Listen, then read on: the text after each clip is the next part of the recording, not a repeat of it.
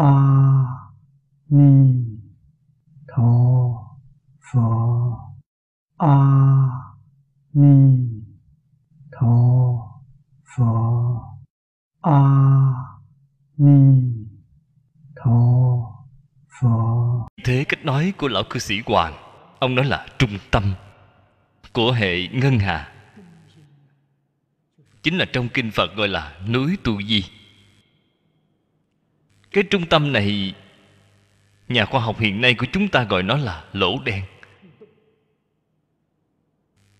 Là trung tâm của hệ ngân hà. Ở chỗ này, lực hấp dẫn vô cùng mạnh. Bất kỳ vật chất nào vào trong đây cũng bị hấp thụ. Ngay cả ánh sáng cũng bị hấp thụ. Ánh sáng vào trong đó cũng bị hấp thụ hết. Ông cảm thấy nơi đó là trên kinh phật, chúng ta gọi là núi tu di, cho nên nói tu di không ở trên địa cầu này. Ông nói ra lời này cũng có đạo lý của ông ở trong đó. Thế thì giống như đại thiên thế giới như vậy, ở trong cái bầu hư không này là vô lượng vô biên. Tất cả chư phật như lai đều không thể nói hết con số của nó. Bạn nói cái phạm vi này bao lớn ở trong cái phạm vi này, tất cả y chánh trang nghiêm. Cái y báo này chính là hoàn cảnh vật chất. Chánh báo chính là thân thể, chúng sanh hữu tình đều đồng thể. Chúng ta đồng thể với phật. Chúng ta đồng thể với tất cả chúng sanh. Đây là điều chúng ta nhất định phải hiểu. Cho nên ở chỗ này dùng một cái thí dụ để nói rõ. Đây là cổ đức. Thường nói, dùng vàng và đồ trang sức làm thí dụ. Lấy vàng, thí dụ cho thể. Dùng đồ trang sức, thí dụ cho tướng. Hiện tượng của mười pháp giới y chánh trang nghiêm cũng giống như đồ trang sức. Vàng thì sao? Là thể năng hiện duy nhất. Thể là một thứ vàng. Nhưng mà cái tướng mà nó hiện, đó đúng là vô lượng, vô biên. Bạn thích muốn một cái đồ gì thì có thể dùng vàng tạo thành cái thứ ấy. Tạo nhiều đi nữa, mấy ngàn loại, mấy dạng loại thì thể vẫn là dạng, thể không có thay đổi. Dùng cái thí dụ này tương đối dễ hiểu. Cho nên đồ trang sức là vô lượng. Và chúng ta trong kinh thường nói, giống như trong kinh hoa nghiêm nói, một tức là nhiều nhiều tức là một một là vô lượng vô lượng là một. Cái một đó là sao? Là nói từ trên thể. Vô lượng là nói từ trên tướng phạm là nói một, là nói từ trên thể. Nói nhiều, nói vô lượng, đều là nói từ trên tướng.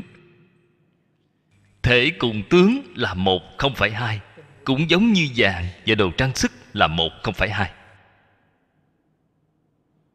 Lìa khỏi thể, lìa khỏi vàng thì không có đồ trang sức. Lìa khỏi đồ trang sức cũng không có vàng. Vì thế thể tướng là một, không phải hai. Hoặc giả nói thể dụng đều như nhau, thể dụng là một, không phải hai. Cho nên đồng thể. Không những đồng thể, đồng thời. Dưới đây nói, một là vô lượng vô lượng là một, đồng thời.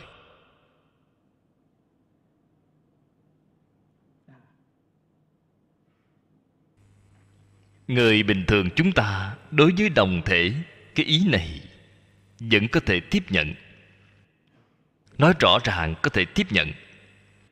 Đối với đồng thời thì cảm giác thấy rất mê hoặc. Thực ra, nếu như thật sự sáng tỏ là đồng thể, thì đồng thời là hoàn toàn không khó hiểu.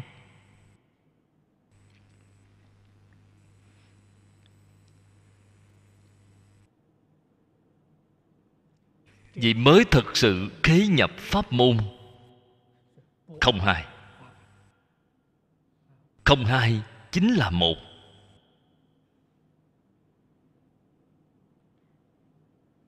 Thể tướng không hai. Thể dùng không hai. Tánh tướng không hai. Lý sự không hai. Sự sự cũng không hai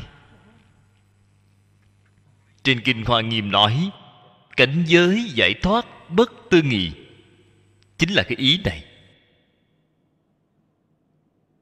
Chính là đồng thể, đồng thời hiện ra cái hiện tượng này.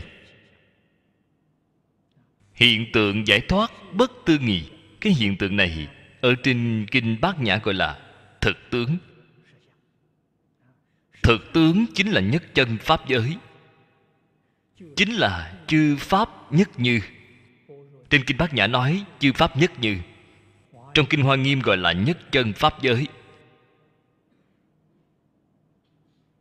Như thế nhìn từ trên cái bề ngoài này, thấy càng rõ ràng hơn, sáng tỏ hơn một chút. Cái quan niệm này vô cùng quan trọng. Đây là quan niệm hoàn toàn chính xác. Chúng ta đối với vũ trụ, đối với nhân sanh, đối với tất cả dạng pháp, có thể biết là đồng thể, là đồng thời. Đây chính là nhập tri kiến phật. Cách nghĩ, cách nhìn của bạn giống như chư phật như lai vậy.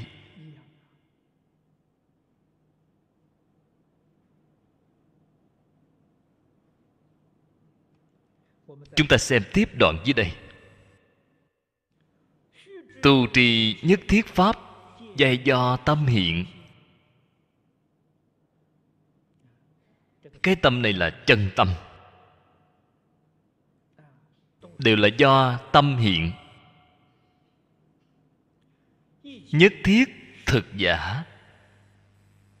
Nhất thiết pháp nghiễm nhiên tại vọng. Đây là nói ngài không nói không, nói một cái thực tướng.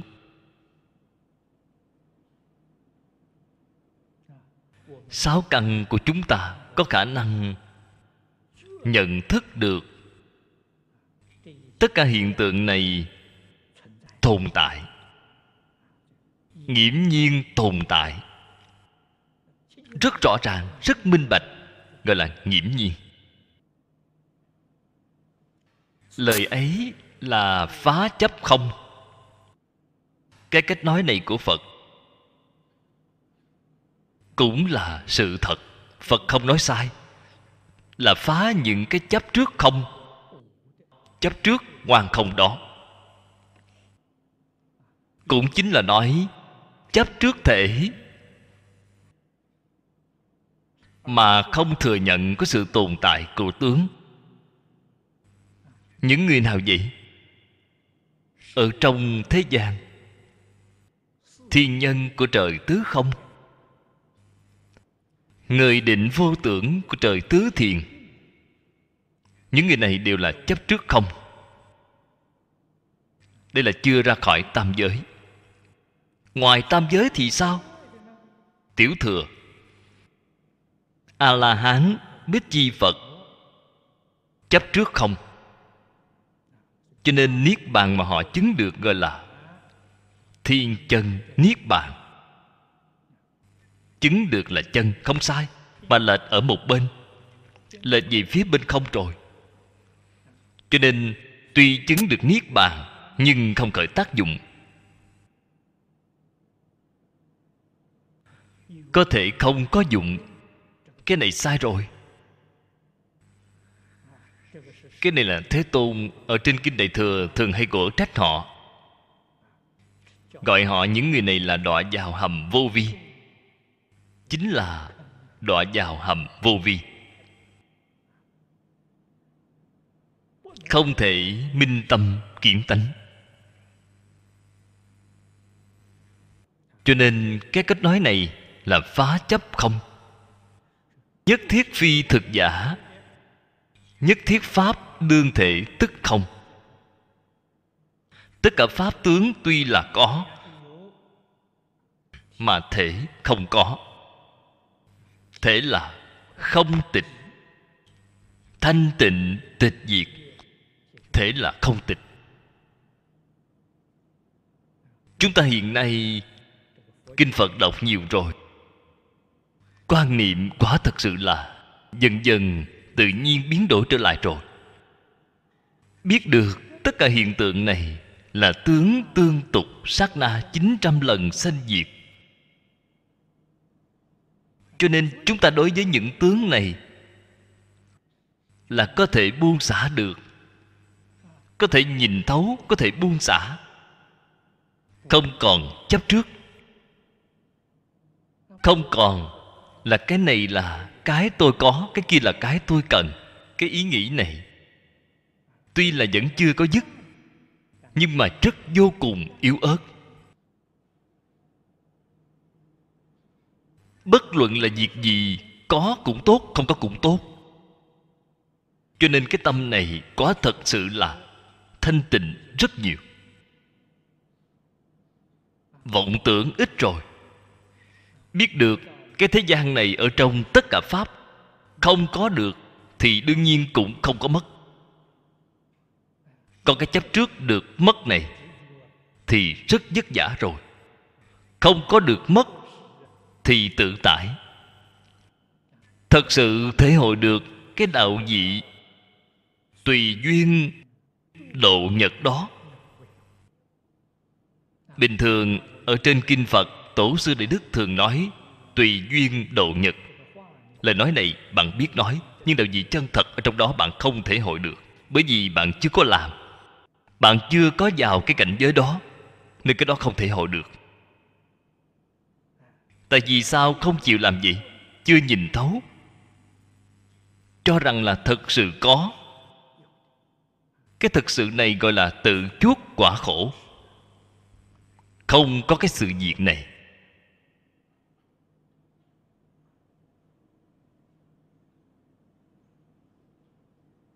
Cho nên chúng ta biết tất cả pháp không ngay nơi thể.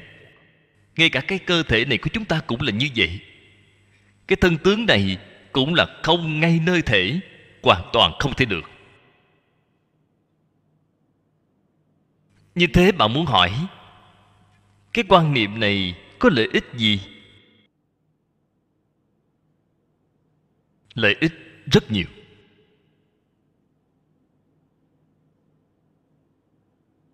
Lợi ích tối thiểu nhất là bạn không bị bệnh.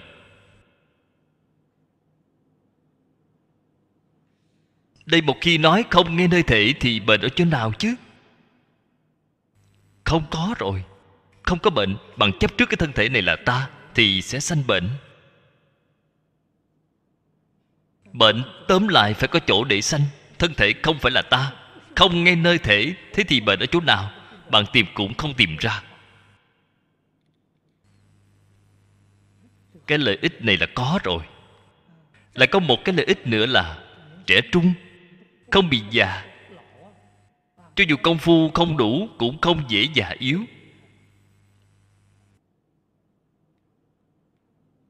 Cho nên nói,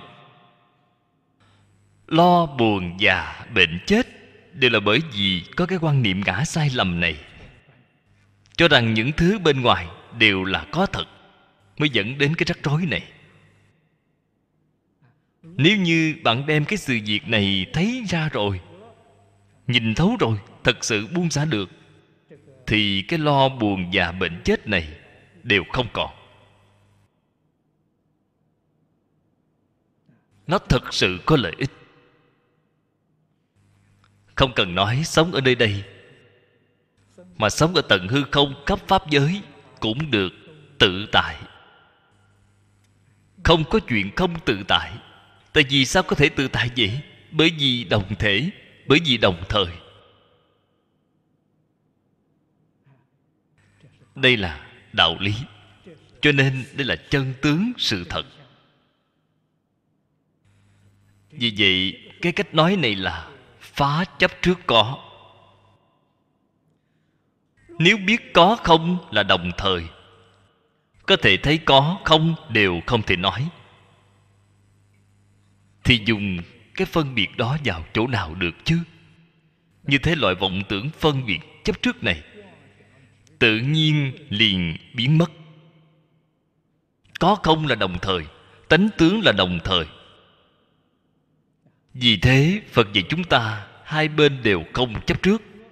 Thế thì đúng rồi, là hoàn toàn tương ưng với chân tướng sự thật. Bằng gì sao mà không tự tại được chứ?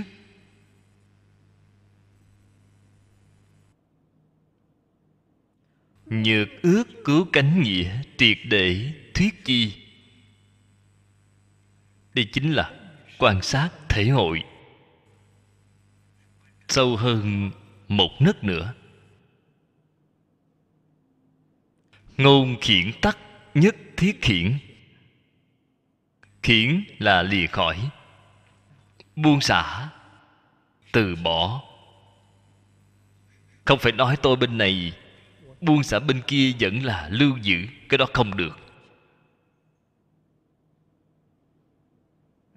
Khi xả, phải tất cả đều xả.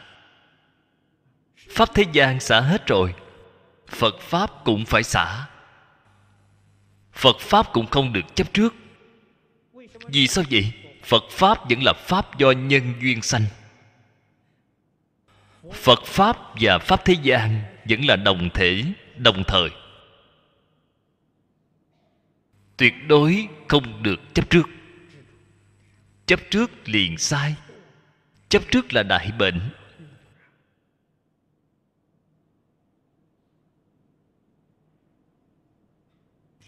Chấp trước phật pháp cũng không cách gì thoát khỏi sáu cõi luân hồi. Cho nên phật pháp cũng không được chấp trước. Đây là một khi xả thì xả tất cả. Ngôn bất hiển, tắc nhất thiết bất hiển. Bất hiển là gì vậy? Là nói từ trên tướng, nói từ trên huyện tướng. Cái huyện tướng này, thế pháp phật pháp, tất cả huyện tướng, nó có. Nó không phải không có tướng. Thể nhất định hiện tướng. Trong khi không có vọng niệm, khi không có vọng tưởng, tướng mà nó hiện gọi là nhất chân pháp giới. Nếu như bên trong có vọng tưởng phân biệt chấp trước xem tạp vào trong, thì cái tướng hiện ra đó liền gọi là mười pháp giới, liền gọi là lục đạo luân hồi. Cho nên lục đạo mười pháp giới là ở trong phân biệt chấp trước mà biến hiện ra. Cho nên nói, có thể thì chắc chắn sẽ hiện tướng tướng là không thể diệt tướng có thể chuyển biến. Vì thế, chư phật bồ tát dạy chúng ta phải đoạn ác tu thiện. Bạn có thể đoạn ác thì tướng ác không thể hiện tiền. Bạn có thể tu thiện thì tướng thiện có thể hiện tiền. Cho nên nói mười pháp giới y chánh trang nghiêm là nguyên nhân gì vậy?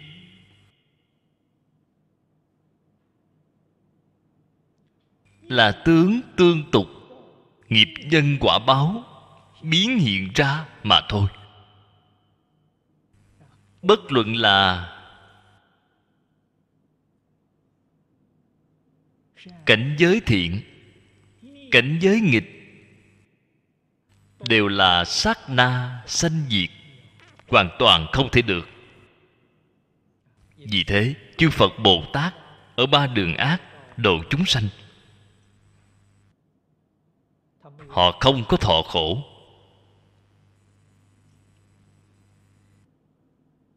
Ở thế giới tây phương cực lạc độ chúng sanh, họ cũng không có thọ lạc.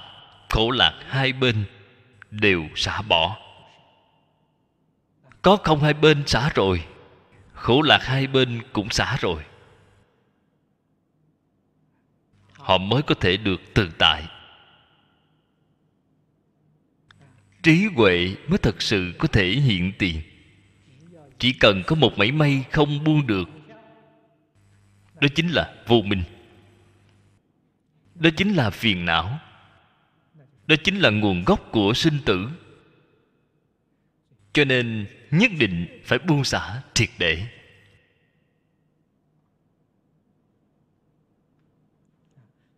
Tu tri phàm ngôn khiển giả nhân chấp cố khiển. Cho nên cái khiển này nói về cái gì vậy? Là nói đối với chấp trước. Khiển chính là buông xả.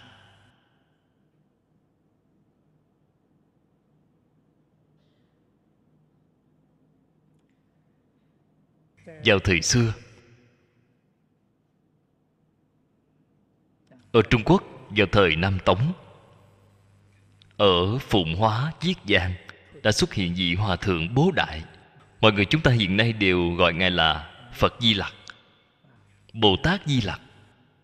Hiện nay tượng bồ tát di lặc được đắp là theo hình tượng hòa thượng bố đại. Hòa thượng bố đại dễ bề ngoài cũng lượm thượm.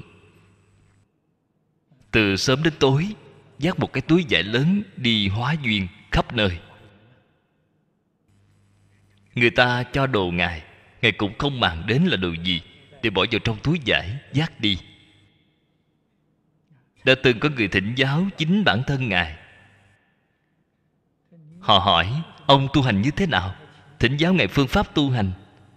Ngài đứng ngay chỗ đó, đem túi vải để xuống.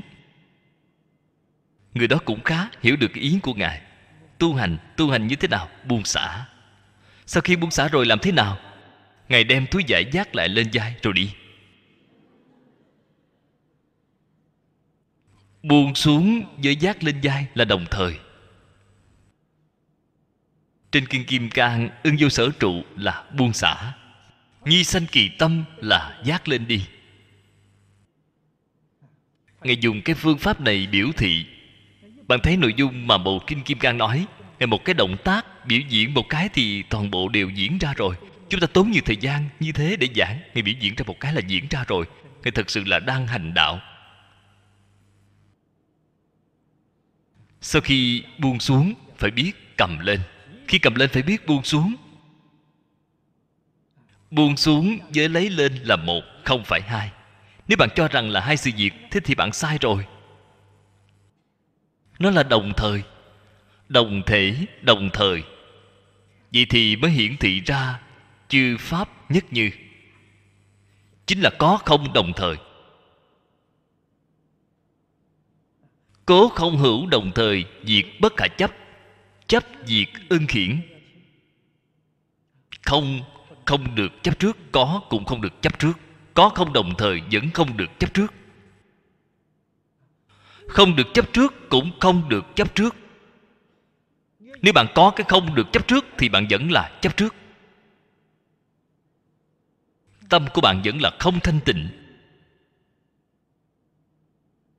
Lời nói này chỉ có thể nói đến chỗ này. Xuống tiếp nữa là không được nói rồi. Dứt đường ngôn ngữ, bạc dấu tâm hành. Chúng ta phải ở ngay chỗ này mà thể hội. Đây mới là thật sự thanh tịnh. Tình kiến nhược không? Tình là tình chấp. Kiến chính là bạn có kiến giải. Cũng chính là bạn có cái cách nhìn của bạn, có cách nghĩ của bạn. Thế thì xong rồi. Bạn muốn hỏi phật bồ tát, phật bồ tát ngài có cách nhìn thế nào đối với sự việc này? Họ không có cách nhìn, bạn hỏi họ cách nghĩ thế nào, họ không có cách nghĩ. Họ sáng suốt hơn bạn.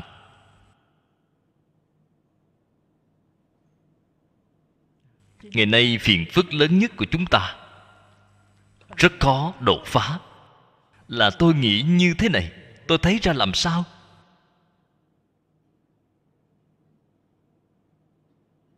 Bạn thử xem loại khởi tâm động niệm này, cái thái độ ngôn ngữ này. Bốn tướng đầy đủ.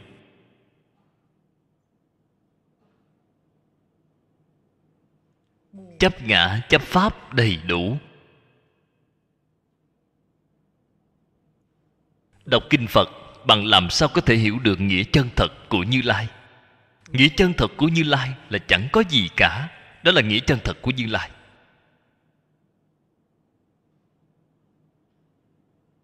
Nếu như bạn không chấp trước gì, không có gì cả, bạn xem kinh này. Vừa xem qua ý nghĩa, liền sáng tỏ ngay, liền khai ngộ ngay. Bạn có một chút xíu ý ở trong đó thì phật đến giảng cho bạn bạn cũng không thể khai ngộ. Không nên nói là người giảng. A la hán bồ tát giảng, mà phật đến giảng cũng vô ích. Nguyên nhân gì vậy? Bởi vì bạn có chướng ngại rồi. Đây chính là nghiệp chướng. Nghiệp chướng sâu nặng.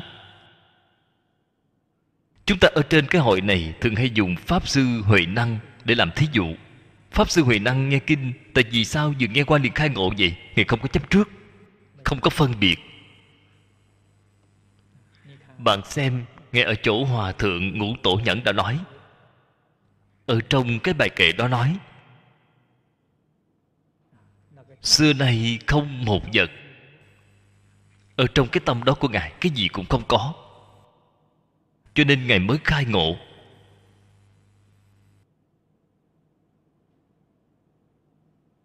Trái lại thần tú. Ở cùng với ngũ tổ nhiều năm như vậy, ngài không có cách gì khai ngộ, chính là ngài có một vật. Ngài vẫn phải luôn luôn xiên, lau chùi, chớ để bám bụi dơ. Bạn thấy, ngài có chấp ngã, có chấp pháp. Cho nên là không được.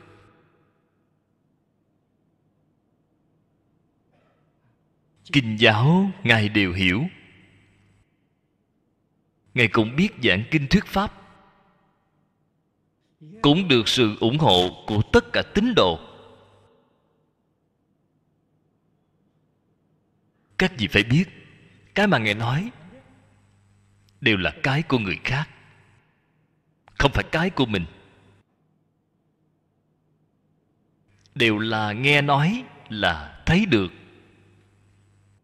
cái nghe mà có, thấy mà có. Loại học vấn này gọi là cái học nhồi nhét. Bạn nhớ rất nhiều. Bạn đọc rất nhiều, nghe rất nhiều. Bạn nhớ rất nhiều. Ngay cả khổng lão phu tử cũng nói, không cần nói phật, cái học nhồi nhét không đủ để làm thầy người khác. Không phải là cái của chính bạn ở trung quốc cổ đại, ở trong pháp thế xuất thế, đều yêu cầu phải khai ngộ. Bản thân bạn giác ngộ rồi. Đó là cái chân thật của bản thân bạn. Cho nên sau khi ngộ ra rồi, giảng kinh kim cang là họ giảng kinh kim cang của tự tánh của họ. Cái bổn kinh này là của thích ca mâu ni phật lưu xuất ra từ trong tự tánh người khai ngộ giảng kinh là khi cầm đến cái bản kinh này, sẽ kích hoạt kinh kim cang của tự tánh họ. Cái đạo gì đó không như nhau.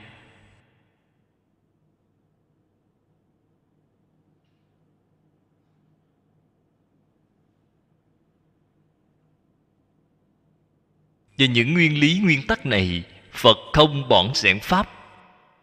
Nói rất rõ ràng, rất minh bạch là bảo bạn buông xả, thì bạn buông xả buông xả tiếp, buông xả vẫn phải buông xả. Có buông xả rồi, cái gì cũng không còn, cái không còn đó cũng phải buông xả. Sau cùng tôi buông xả buông xả vẫn phải buông xả. Thế là được rồi. Bạn đã mở tâm rõ ý rồi. Vào lúc này, là có thể dần dần hồi phục về bổn tánh. Bổn tánh tận hư không khắp pháp giới. Bạn đem tưởng của bạn buông xả rồi. Ở trong tâm những cái tướng linh tinh lộn xộn đó, vọng tưởng buông xả rồi. Đem chấp trước buông xả rồi chấp trước là phiền não.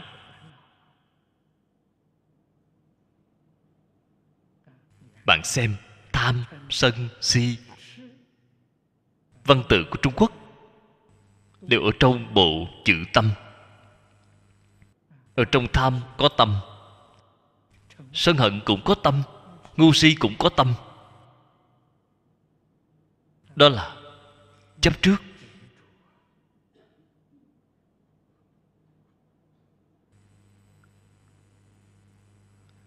Phân biệt chính là tư, ở trong tâm vạch ra giới tuyến là không được. Khởi vọng tưởng ở trong tâm liền hiện tướng, thấy đều không thể chấp nhận.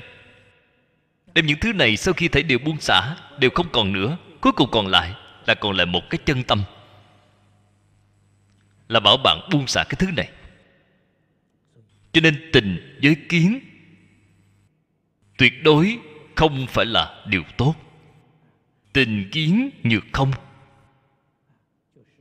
Chính là không chấp hai bên có không. Chấp trước cũng không chấp trước. Đến lúc này nói có không đồng thời cũng được. Vì sao vậy? Bạn nói mà không chấp trước. Chỉ có thể có ngôn thuyết hoàn toàn.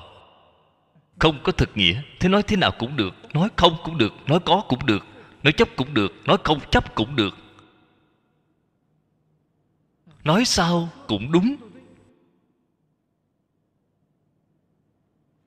Ký thuyết tứ cú hữu hà thường bất khả.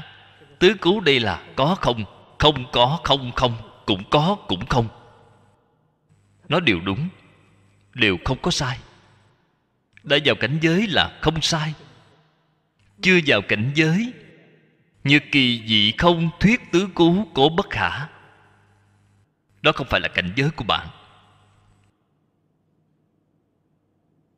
Tức thuyết không hữu đồng thời, diệt vị kiến kỳ khả giả. Bạn chỉ là học theo lời của người khác. Không phải là chỗ thấy của chính bạn người khác nói thì không sai, bạn nói là sai rồi. Không phải chỗ thấy của bạn. Cho nên học những cái của người khác. Có những cái có thể học, có những cái không thể học. Học không được. Những cái sự tướng có thể học. Cái trong thể tánh quyết định học không được ở trong cửa phật, không lập pháp nào, cũng không bỏ một pháp nào.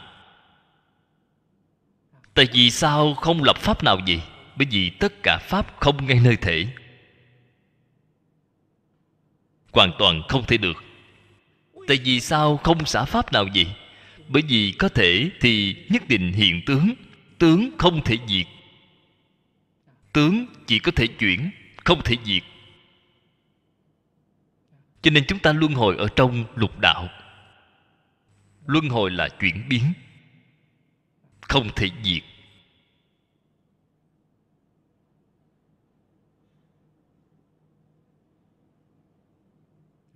Ý nghĩa của đoạn này rất sâu.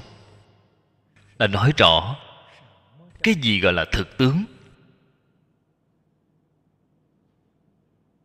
Đối với cái thâm ý này, chúng ta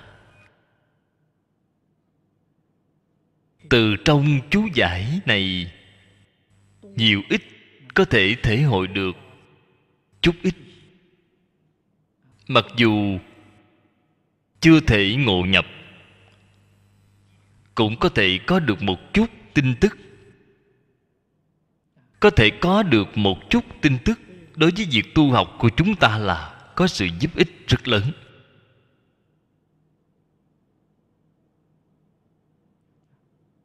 Từ đây về sau.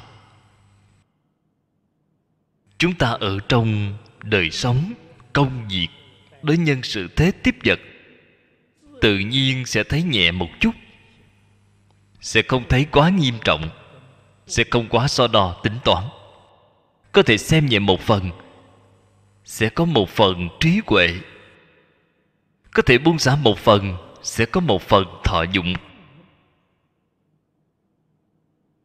Cái thọ dụng này chính là trên kinh thường nói là phước đức.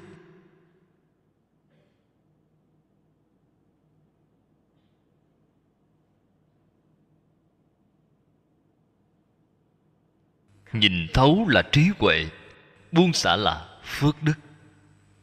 Bạn sẽ có một phần thọ dụng của phước đức. Bạn có thể khai một phần trí huệ được một phần phước đức. Đây là chân thật không phải là giả. Lập tức liền có thể đạt được thọ dụng. Xem tiếp kinh văn dưới đây. Dưới đây là khuyên cho tương lai. Thế tôn ngã kim đắc văn như thị kinh điển, tính giải thọ trì bất túc vi nan thực ra bốn chữ này đối với chúng ta mà nói là việc rất khó khăn. Tôn giả tu bồ đề thì không khó, chúng ta thật sự không dễ dàng. Tại vì sao ngài không khó vậy? Phần trước nói, người ta hiểu sâu nghĩa thú, ngài đương nhiên không khó. Minh kỳ bất đảng, năng tính, năng giải. Thả năng giải hành tình tiến nhi bất thối giả. Học phật, điều đáng quý nhất chính là điểm này. Nếu như có thể giải hành cùng tiến, không thói chuyển, thì thành phật không cần phải ba đại a tăng kỳ kiếp. Thật sự có thể duy trì kiểu như thế này, thậm chí là nói cũng có thể không cần phải về thế giới tây phương cực lạc nữa. Tại vì sao biết bao nhiêu bồ tát đều muốn về thế giới tây phương cực lạc vậy?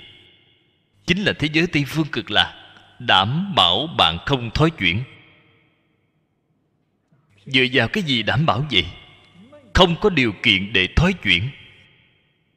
Ở trong phật pháp nói duyên, không có duyên để thói. Dùng cách nói hiện đại để nói là không có điều kiện để thói chuyển. Trái lại mười phương cõi nước chư phật, điều kiện thối chuyển quá nhiều quá nhiều rồi. Đây là điều chúng ta rất dễ dàng thể hội được.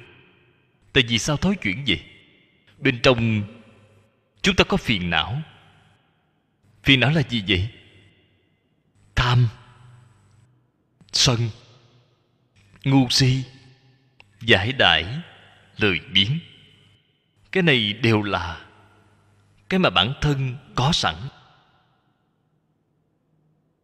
Bên ngoài thì sao? Ngũ dục lục trần đang ở đó cám dỗ. Trong ngoài một khi tiếp xúc thì đâu có chuyện không thối chuyển chứ.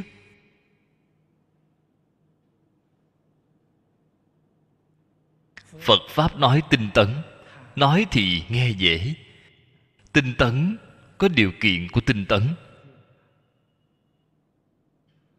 Bạn không có điều kiện tinh tấn, thì chuyện bạn giải đãi lười biếng thối chuyển là tất nhiên. Chúng ta cũng có thể nói đó là chuyện rất bình thường. Điều kiện của nó ở đâu vậy? Bạn phải biết tinh tấn ở trong lục độ là được xếp ở vị trí thứ tư. Ba vị trí phía trước chính là điều kiện của nó. Cái thứ nhất, bố thí họ thật sự có thể buông xả được. Bố thí là buông xả. Trì giới là thật sự tuân thủ pháp luật. Thứ ba, người có thể tuân thủ pháp luật, họ mới có thể nhẫn nại. Họ mới có tâm nhẫn nại. Sau khi nhẫn được, mới có thể tinh tấn.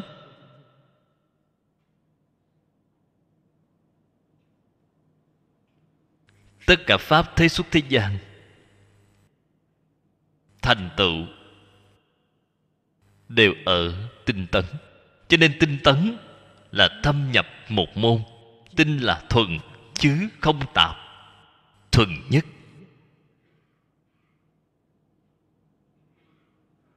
Không có ba điều kiện phía trước, họ không buông xả được, họ không tuân thuộc pháp luật, không có tâm nhẫn nại thí dụ chúng ta học một cái gì đó là học rất nhiều, học rất tạp. Ba cái phía trước này đều không có.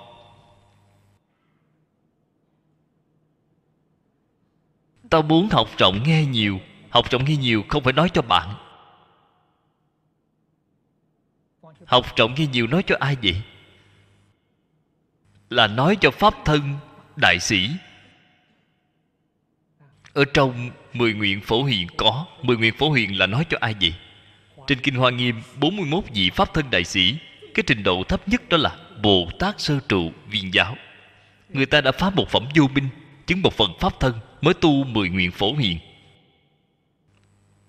Căn bản của mười nguyện phổ hiền là lục độ. Sáu ba la mật.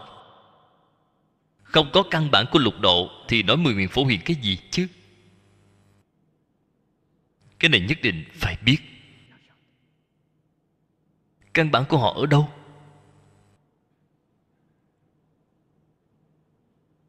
Cho nên chúng ta học phật bắt đầu học từ đâu vậy?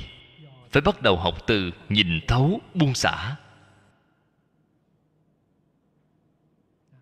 Kim cang bát nhã nói rất thành thật. Nó thật sự giúp ích rất lớn. Giúp chúng ta nhìn thấu, giúp chúng ta buông xả.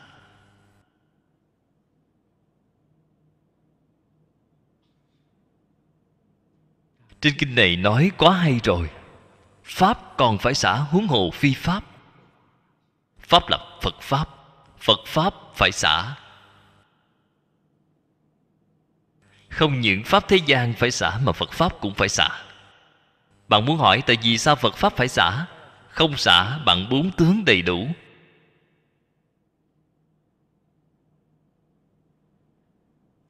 Đầy đủ bốn tướng là đầy đủ chấp ngã, chấp pháp. Thế thì có công dụng gì chứ? Có bốn tướng, có hai chấp, thì chắc chắn không thể kiến tánh. Cho nên trên kinh nói, tức chẳng phải bồ tát. Tức chẳng phải bồ tát. Cái tiêu chuẩn của bồ tát này không phải là bồ tát phổ thông là bồ tát kiến tánh. Tức chẳng phải bồ tát là chứng minh, bạn không phải bồ tát kiến tánh.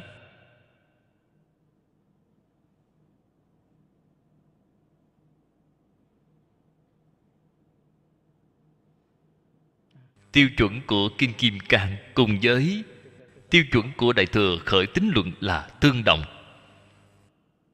Đều là tiêu chuẩn của pháp thân đại sĩ.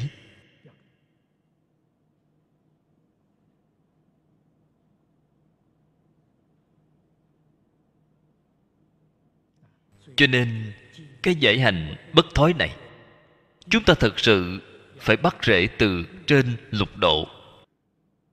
Bắt đầu làm từ trên lục độ. Sau đó mới có thể nâng lên đến hạnh phổ hiền. Hạnh phổ hiền là thành phật. Lục độ thành bồ tát, phổ hiền thành phật. Trưởng lão thân trực phật thế. Tôn giả tu bồ đề ra đời cùng thời đại giới phật. Cùng một khu vực. Có duyên gần gũi, phật đà. Văn pháp chứng quả năng giải không nghĩa. Phật nói nghĩa không đệ nhất. Cũng chính là nói chân như bổn tánh. Thực tướng ly thể ngài hiểu. Lời phật nói, ngài cũng chứng nhập. Ngài thân chứng. Cho nên ngài hiểu. Ngài cái này không phải là nghe hiểu, là ngài tự mình chứng nhập cái cảnh giới này. Làm sao vào được vậy? Phần trước đó rất hay. Chỉ cần tất cả pháp là một không phải hai liền vào ngay. Cái mấu chốt đó là ở chỗ này. Nếu như tất cả pháp vẫn là hai, thì bạn chưa có vào. Cái người vào đó quyết định là dạng pháp nhất như. Đó là hình dạng của vào. Còn có ta, còn có người, còn có chúng sanh, còn có phật, còn có thế pháp, còn có phật pháp thì người này chưa chắc vào. Họ có thể trở thành cái mà người hiện nay gọi là nhà phật học. Nhà phật học là gì? Là phàm phu thế gian. Phật pháp hiểu rất nhiều, rất có nghiên cứu. Nhưng mà họ vẫn ở trong hai, không phải một. Hai chứ có quý gì một người này là phàm phu. Tuyệt đối không phải thánh nhân.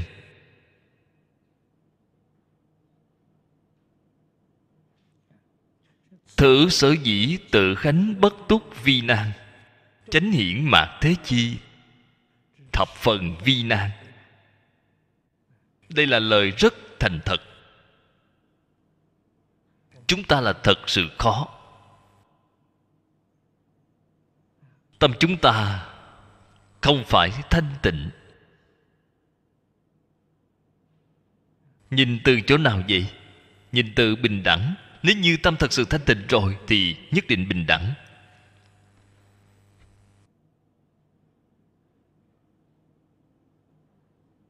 Thật sự thanh tịnh rồi, thì nhất định dạng pháp nhất như. Chúng ta chung sống với tất cả đại chúng. Vẫn là có yêu ghét. Cái này tôi không thích họ, cái kia tôi ghét họ. Thế thì đâu có bình đẳng chứ? Bạn có cái ý nghĩ này ở trong đó là tâm không thanh tịnh, không bình đẳng rồi. Chúng ta nói tu hành, tu cái gì chứ? Mỗi ngày tụng bao nhiêu quyển kinh, niệm bao nhiêu tiếng phật hiệu, bái lại bao nhiêu cái? Vô ích. Đó gọi là giả vờ làm bộ.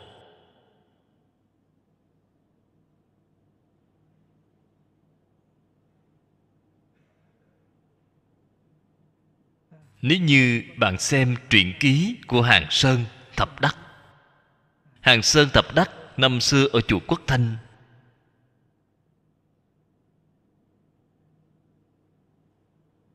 Làm công quả, lao nhọc ở trong nhà bếp.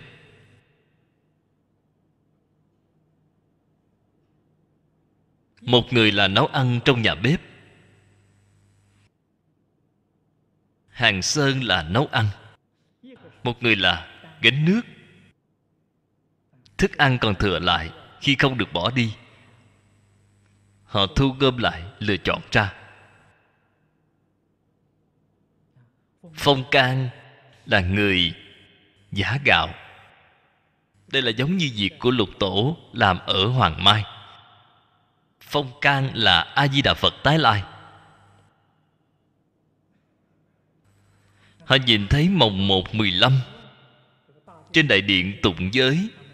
Còn hai người họ thì ở ngoài cửa cười hỉ hả, nói những lời châm biếm. Giả giờ làm bộ.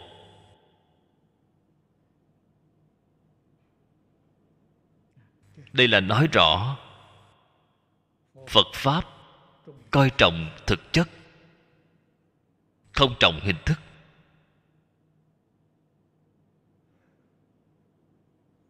Hình thức dùng để làm gì vậy? Hình thức là biểu diễn. Cái này các vị phải biết. Là giống như diễn kịch vậy, biểu diễn. Mồng một, mười lăm, mọi người là cùng nhau thọ giới, cùng giữ vững nghi lễ rất đề nếp, rất chỉnh tề, là biểu diễn cho ai xem vậy? Cho những người bên ngoài mới học phật xem. Người không học phật xem, để họ nhìn thấy cảnh tượng này, sinh ra kính cẩn. Tiếp dẫn họ vào cửa phật là cái ý này. Cái này nhất định phải biết. Chúng ta làm tất cả mọi pháp hội, dùng ý của nó là ở chỗ nào vậy? Tiếp dẫn quảng đại quần chúng đây là diễn một vở kịch cho họ xem. Mục đích là tiếp dẫn họ đến. Tu hành chân chánh là công phu ở trên tâm địa. Cái này phải biết. Cho nên thường thường người tu hành chân chánh, họ không chú trọng những công việc bên ngoài này. Nhưng mà hoàn toàn không phải nói cái công việc bên ngoài này là không đúng. Biết được dùng ý của công việc bên ngoài là ở chỗ nào nó có vô lượng công đức. Cái này chính là xưng tán như lai ở trong thập đại nguyện dương.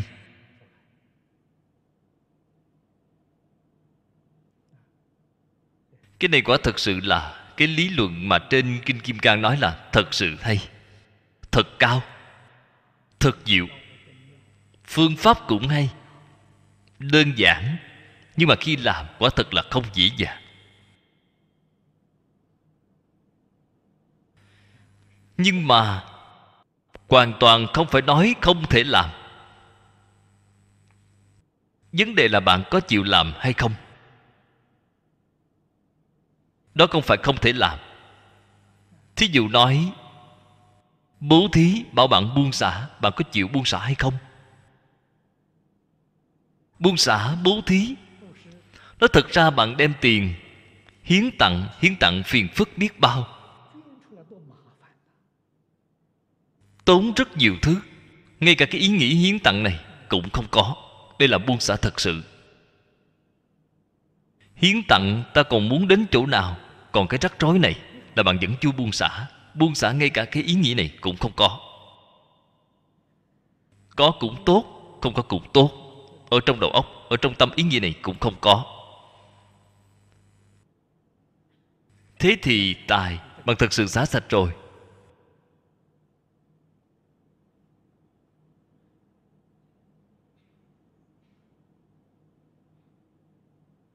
Ngũ dục lục trần, danh vọng lợi dưỡng, thấy đều buông xả. Pháp thế xuất thế gian, tất cả buông xả. Thế thì ta còn học phật cái gì chứ? Thấy đều buông xả là bạn đã thành phật rồi, bạn không cần học rồi. Bạn thành phật rồi, bạn còn cái học gì chứ? Phật cùng phàm phu khác nhau, tức là phàm phu không buông xả, phật thấy đều buông xả rồi bạn xem, cái phật đó không học đã thành phật. Bạn thấy tự tại biết bao. Cho nên nhất định phải hạ công phu từ chỗ này. Bắt đầu phải luyện tập. Bởi vì vọng tưởng phân biệt chấp trước là tập khí của chúng ta từ vô thủy kiếp đến nay. Đây nói thì dễ, nhưng làm thì khó. Đâu có nói buông xả là lập tức liền buông xả được. Không có chuyện dễ dàng như vậy nhất định phải cố gắng nỗ lực mà học tập. Mà rèn luyện.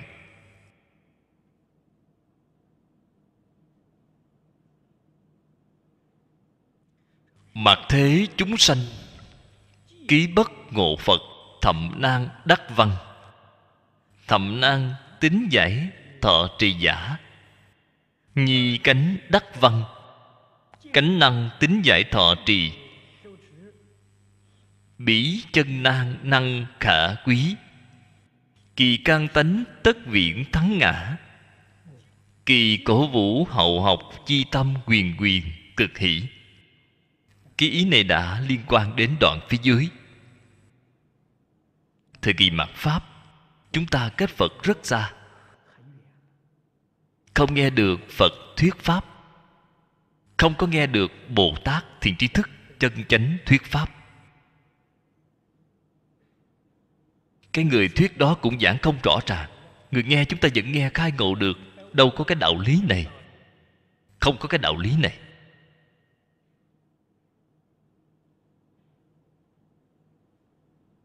Trừ khi người nghe tâm thật sự thanh tịnh, quả thật sự là không nhiễm mấy bụi. Thật sự pháp thế xuất thế gian thấy đều buông xả rồi. Người đó được. Người đó nghe người ta nói năng giới dẫn cũng có thể khai ngộ cái này thường được nói là biết nói không bằng biết nghe. Người đó thì được, nhưng mà đến đi đâu để tìm được người như vậy? Không có. Người nào cũng có vọng tưởng phân biệt chấp trước. Thế thì cần gặp thiền tri thức chân chánh hướng dẫn. Người chưa ngộ, người tương ưng đó là rất vô cùng khó khăn chính là bản thân họ. Nhận thức không rõ ràng, hiểu không rõ ràng. Mặc dù nương theo chú sớ của đại đức xưa để nói, bởi vì họ chưa có thấu triệt, họ chưa có sáng tỏ ý nghĩa.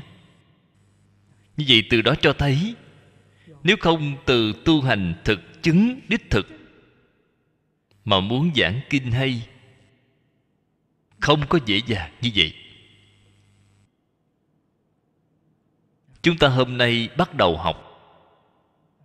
Bắt đầu học, phải đi theo dấu tích của cổ nhân. Quyết định tuân thủ chú giải của cổ nhân. Chúng ta đứng trên vai của họ. Đứng lên phải thành công hơn họ mới được. Làm sao để thành công hơn họ vậy? Dưới đây là phải chăm chỉ trên kinh kim cang nói thọ trì độc tụng vì người diễn thuyết, thế là thành công hơn họ rồi. Nhất định phải thọ trì.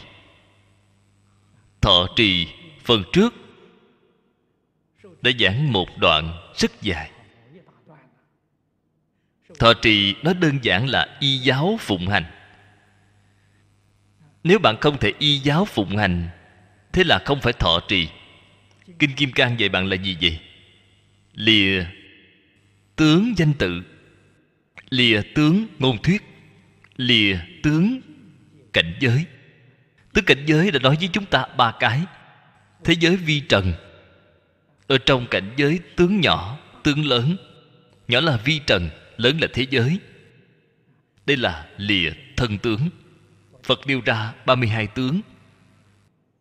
Và hợp chung lại, thân tâm thế giới thảy đều buông xả đây gọi là thọ trì kinh kim cang. Ở trên kinh văn này nói rất rõ ràng, không phải bảo bạn mỗi ngày đọc kinh kim cang mấy lần, đi lại một bộ. Đó gọi là thọ, cái đó là không phải. Cái đó hoàn toàn không liên quan gì. Bắt đầu học, phải đi theo dấu tích của cổ nhân. Quyết định tuân thủ chú giải của cổ nhân. Chúng ta đứng trên vai của họ. Đứng lên phải thành công hơn họ mới được. Làm sao để thành công hơn họ vậy? Dưới đây là phải chăm chỉ. Trong kinh kim cang nói thọ trì độc tụng vì người diễn thuyết. Thế là thành công hơn họ rồi. Nhất định phải thọ trì. Thọ trì phần trước đã giảng một đoạn rất dài. Thọ trì nói đơn giản là y giáo phụng hành. Nếu bạn không thể y giáo phụng hành thế là không phải thọ trì. Kinh kim cang dạy bạn là gì vậy? Lìa tướng danh tự. Lìa tướng ngôn thuyết. Lìa tướng cảnh giới. Tướng cảnh giới đã nói với chúng ta ba cái. Thế giới vi trần. Ở trong cảnh giới tướng nhỏ, tướng lớn. Nhỏ là vi trần, lớn là thế giới ở đây lìa thân tướng. Phật nêu ra 32 tướng. Và hợp chung lại, thân tâm thế giới tẩy đều, buông xả. Đây gọi là thọ trì kinh kim cang. Ở trên kinh văn này nói rất rõ ràng. Không phải bảo bạn mỗi ngày đọc kinh kim cang mấy lần, đi lại một bộ, đó gọi là thọ. Cái đó là không phải.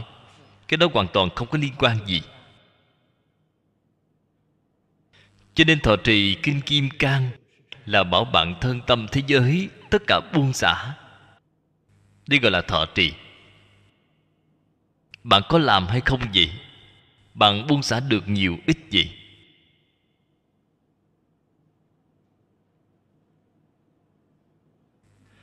nếu như ở thời kỳ mạt pháp thực sự có người như vậy, tôn giả tu bồ đề khâm phục. Đương nhiên khâm phục khâm phục là lẽ đương nhiên. Bởi vì ngài sanh vào cái thời phật đà, ngài khai giải thọ trì, cái đó không khó. Cách phật đã sau hơn 2.500 năm. Vẫn có người khi chưa có gặp được phật, gặp được cái kinh kim cang này cũng có thể sáng tỏ, cũng thật sự có thể làm như vậy. Thì người này thiện căn phước đức, nhất định hơn hẳn tu bồ đề đây là điều chúng ta thừa nhận. Cho nên ngày nay nói lời thành thật, bạn tu trì. Bạn không thành tựu, đó là miễn bàn rồi. Nếu như muốn thành tựu thì quyết định hơn hẳn tổ sư đại đức trước đây. Nguyên nhân gì vậy? Đại sư liên trì, ở trong trúc sông tùy bút, có một đoạn công án cửa phật gọi là công án, người bình thường chúng ta gọi là câu chuyện, là câu chuyện chân thật. Ở cùng thời đại đó của ngài, cũng là một người tu hành rất nổi tiếng. Tứ chúng đồng tu, đối với ngài đều vô cùng tôn kính, vô cùng ngưỡng mộ. Ngài ở núi ở trên núi trong am tranh nhỏ, tu vô cùng tốt. Giới luật tinh nghiêm. Thân tâm thanh tịnh, nhưng mà ngài có một cái duyên. Người ta mời ngài vào trong đô thị để hoằng pháp. Sống ở trong đô thị chưa được bao lâu, thì tâm danh lợi của ngài sanh khởi rồi. Tham sân si mạng đều khởi lên, đọa lạc rồi.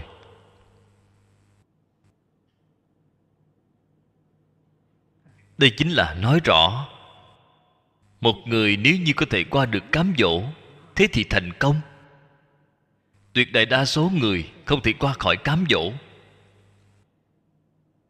Hoàn cảnh bên ngoài vừa cám dỗ thì phiền não bên trong lại dính theo. Ngài ở trên núi không tiếp xúc với cái xã hội này. Ngài thân tâm, thanh tịnh. Vào trong đô thị là xong rồi. Đây là chuyện rất đáng để mọi người cảm thán. Đại sư liên trì vào thời đó là thời đại gì vậy? Chúng ta ngày nay thời đại này là gì? Ngày nay cái thời đại này là thế giới phồn hoa.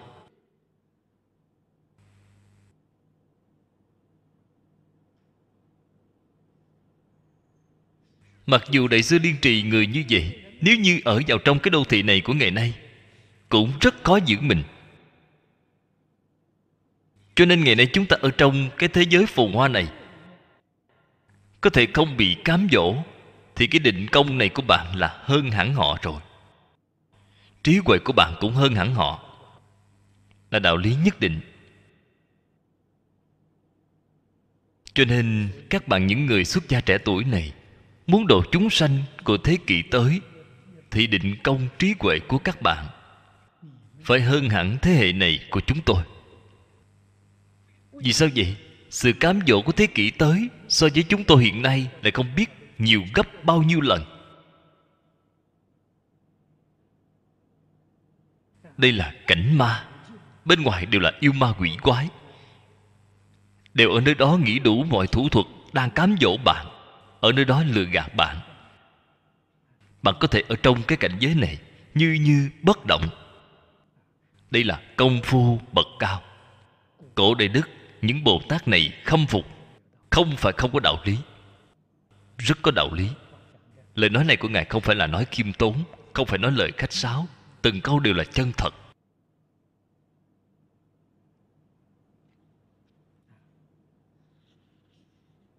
Chúng ta xem kinh văn này dưới đây.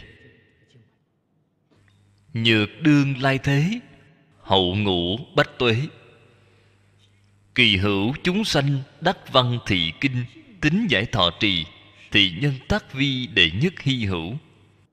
Đây là lời tán thán của tu bồ đề.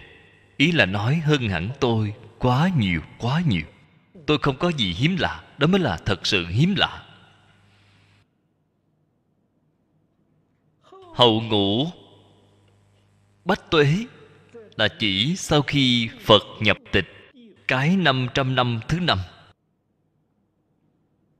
tức là đầu thời mạt pháp. Chính là sơ kỳ mạt pháp. Nay là ba hai mươi hai năm. Phật diệt độ đến ngày nay. Như thế, Cái ba hai mươi hai năm này, Cái cách nói này là cách nói của Trung Quốc, Không giống như cách nói của người nước ngoài. Người nước ngoài cách nói của họ ngày nay là hơn 2.500 năm Chênh lệch với cách nói Trung Quốc chúng ta là 600 năm. Rốt cuộc, cái nào là thật, Cái nào là giả, Cái sự việc này, nếu bạn không hỏi Phật, Thích Ca Mâu Ni thì ai cũng không thể xác định được. Cho nên thời gian sau khi Phật diệt độ đến ngày nay Là có rất nhiều cách nói. Và theo tập quán Trung Quốc Lão Hòa Thượng Hư Dân dùng cái cách nói này. Lão Pháp Sư Ấn Quang cũng dùng cái cách nói này. Bạn xem, Ngài Ấn Quang viết chữ cho người ta phía sau dùng kỷ niên Phật Pháp Đều là dùng cái này, Đều dùng cái cách nói này. Và cái cách nói này Ở trong bản khóa tụng Trung Quốc của chúng ta. Cái cách nói đó là tương ưng với cái niên đại này. Phật ra đời vào năm Giáp Dần. Chu Chiêu Dương. Phật diệt độ vào năm nhâm dần. Chu Mục Dương. Cho nên dùng cái cách nói này Với cách hiện đại này là như nhau. Chúng ta ở trong tán tụng Vẫn là có những từ này, Vẫn là có những từ này. Điều này không quan trọng lắm. Tức là người nước ngoài cái cách tính này 2.500 năm cũng là cái 500 năm thứ năm Đều phù hợp. Sơ kỳ Mạt Pháp Pháp giận của Phật, Chánh Pháp một ngàn năm, Tượng Pháp một ngàn năm, Mạt Pháp một dạng năm. Một dạng năm mạt Pháp này Chúng ta cũng đã qua hơn. 500 năm rồi. Tính theo cách tính của người nước ngoài Cũng đã qua hơn 500 năm. Hiện nay là 500 năm thứ sáu. Nếu như theo cách tính này của Trung Quốc, Hiện nay là cái 500 năm thứ bảy. Cách Phật xa rồi, Cho nên nói đã vào năm 500 năm thứ bảy rồi. Đây là nói tính theo cách nói của Trung Quốc. Cách Phật xa rồi. Kinh trung phàm ngôn Hậu ngũ bách tuế Diệt bất định Tại đệ ngũ. Tổng minh kỳ thị Tại mạt Pháp thời đại nhi dĩ. Đây là một nguyên tắc. Chúng ta hiểu là được rồi. Nói tóm lại lời này của Ngài Là nói vào thời kỳ mạt Pháp, Không phải chánh Pháp. Không phải tượng Pháp, Tóm lại là thời kỳ mạt Pháp. Ở cái thời đại này lăng nghiêm kinh dân. Thử thời chúng sanh đấu tranh kiên cố, nhập đạo thậm nan đấu tranh khởi ư chấp trước chấp trước khởi ư phân biệt phân biệt khởi ư ngã kiến. Nhi phật pháp tắc thị chuyên trị thử bệnh. Cái này quả thật sự là không sai. Giống như Kinh Kim Cang chính là một toa thuốc hay.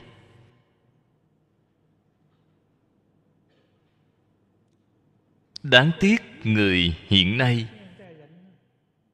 Kinh Kim Cang thì thích đọc Rất tôn trọng nó, Mà không làm theo. Thế có tác dụng gì? Vẫn là ngã kiến. Cái ngã kiến này chính là vừa rồi mới nói cách nhìn của tôi, cách nghĩ của tôi.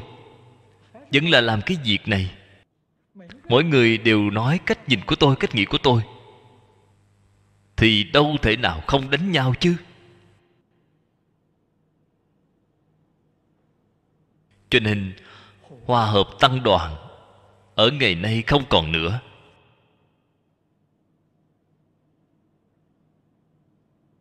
Tôi vào năm xưa Nói ra cái lời này, Có lẽ cũng có 20 năm rồi.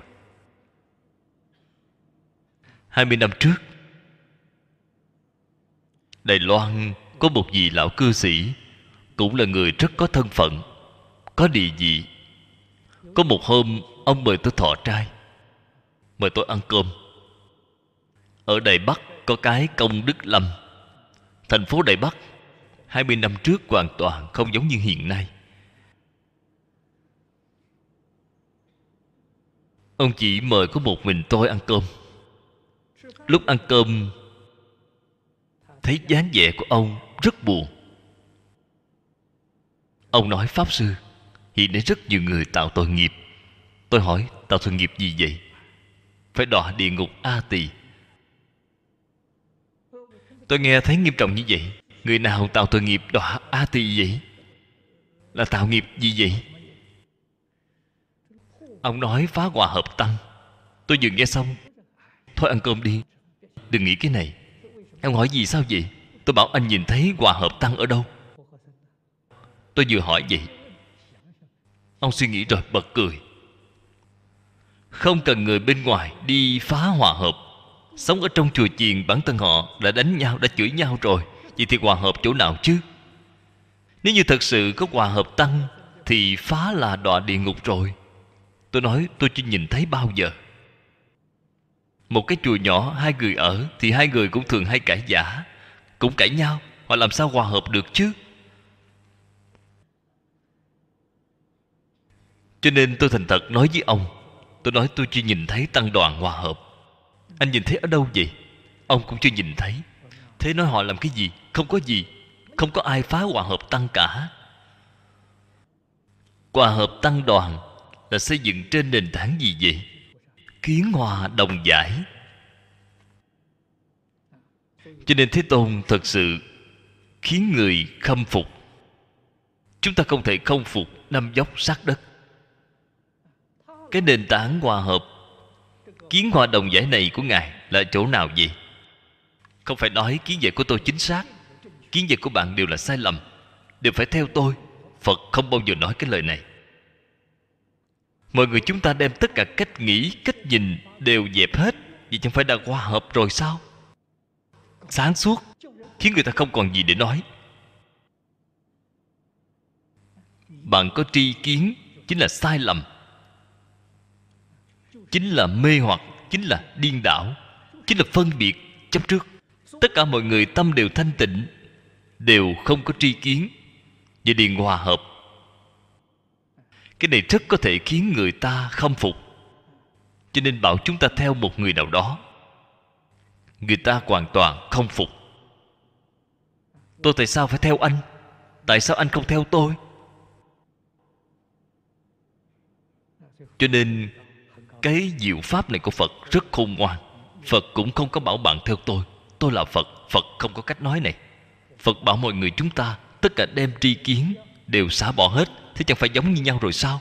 Chẳng phải hòa hợp rồi sao? Cho nên, chúng ta đọc kinh phật, nhìn thấy cái phương pháp này của thế tôn, khâm phục năm dốc sắc đất. Thật sự có thể khiến người hoàn toàn thuyết phục. Giống như trên kinh kim cang nói, lìa, tướng danh tự, lìa tướng ngôn thuyết, lìa tướng cảnh giới, thân tâm thế giới, tất cả buông xả thế liền hòa hợp ngay. Cái kiến này là đồng rồi. Kiến đồng giải, cách đồng là như vậy. Cho nên phật pháp quả thật đúng là chuyên trị cái vấn đề này. Chúng ta kiến hòa đồng giải rồi, thì còn tranh cái gì chứ? Mọi tranh chấp đều không còn. Tranh chấp không còn thì tuyệt đối sẽ không có đấu tranh cho nên cái thế giới này vĩnh viễn là hòa thuận, vĩnh viễn là thái bình. Cái nền tảng này của ngài là xây dựng ở chỗ này. Đây là hoàn toàn chân thật. Một mảy may hư vọng cũng không có.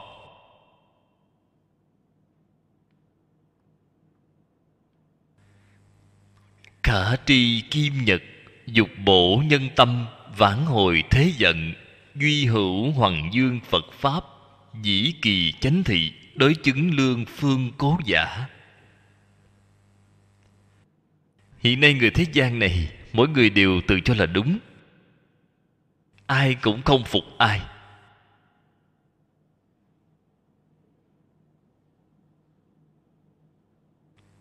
Cái này chính là đấu tranh kiên cố.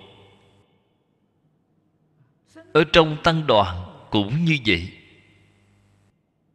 nếu như ở trong tăng đoàn, nếu không phải như vậy, thì đấu tranh kiên cố mà phật nói là nói không thông.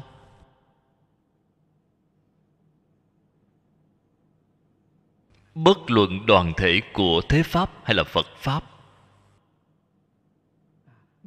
thậm chí là những tôn giáo khác, không có cái nào là không phải đấu tranh kiên cố.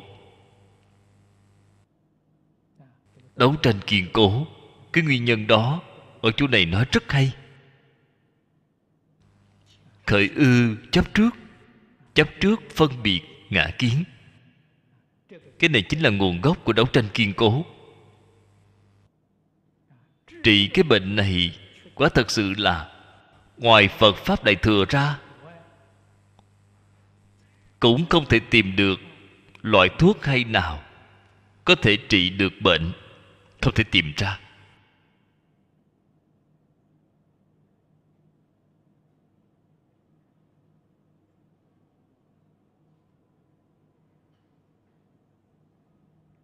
Như thế chúng ta ngày nay muốn cứu giảng dẫn đời.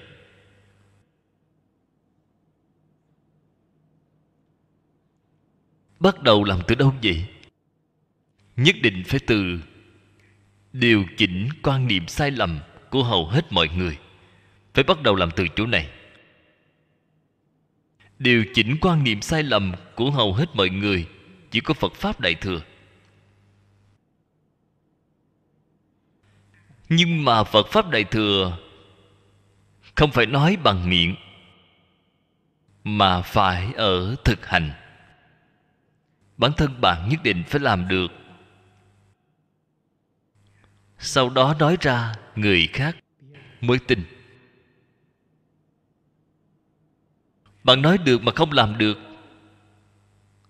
Người ta ở bên cạnh mỉa mai bạn, không tin. Không những không tin, mà còn chụp lên cho bạn một chiếc mũ, kẻ lừa đảo. Lừa để lấy danh vọng lợi dưỡng. Nói thì nghe hay mà bản thân họ làm là làm việc khác. Đây chính là ngày nay phật pháp đại thừa. Một điều tốt như vậy. Tại vì sao không thể quằn dương? Tại vì sao không thể giúp đỡ người đời? Như thế từ đó cho thấy, chúng ta chưa có làm hết trách nhiệm. Cái trách nhiệm này là trách nhiệm của tứ chúng đệ tử.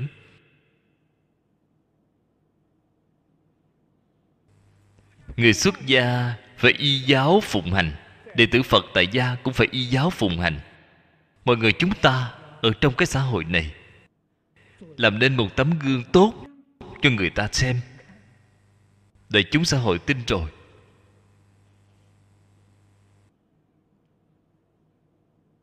Như vậy mới có thể cứu bản thân, cứu đại chúng xã hội. Nếu như chúng ta không thể thật sự làm được kinh điển nói nghe rất hay. Không thể cứu bản thân, chính là không thể tự độ, cũng không thể độ tha. Đại sư thiện đạo nói ở trong chú dạy kinh quán vô lượng thọ,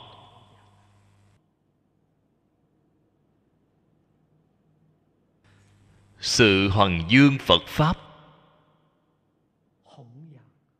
tất cả phải làm từ trong tâm chân thật.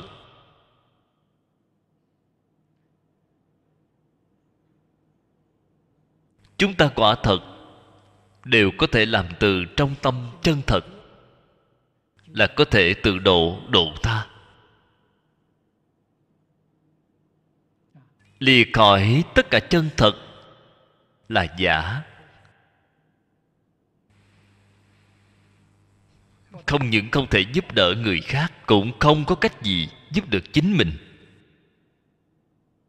Bản thân khởi tâm động niệm, hành vi tạo tác vẫn là ác nghiệp như xưa. Ác nghiệp nhất định đọa ác đạo. Nhất định phải biết một sự thật. Người ở cái thế gian này cái thân thể này rất mong manh. Không nên cho rằng tôi vẫn còn rất trẻ. Tôi vẫn còn có thể sống bao nhiêu năm. Bạn đã ký điều ước với diêm dương rồi sao?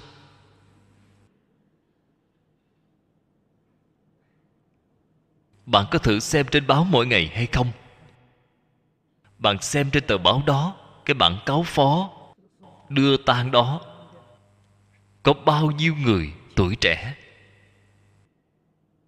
bạn có thể đảm bảo rằng bạn sống được 80, 90 hay không? Không đáng tin. Cho nên, đoạn ác tu thiện phải tranh thủ thật sớm. Phải mau mau. Chúng ta nhất định phải biết đây là thật sự giác ngộ.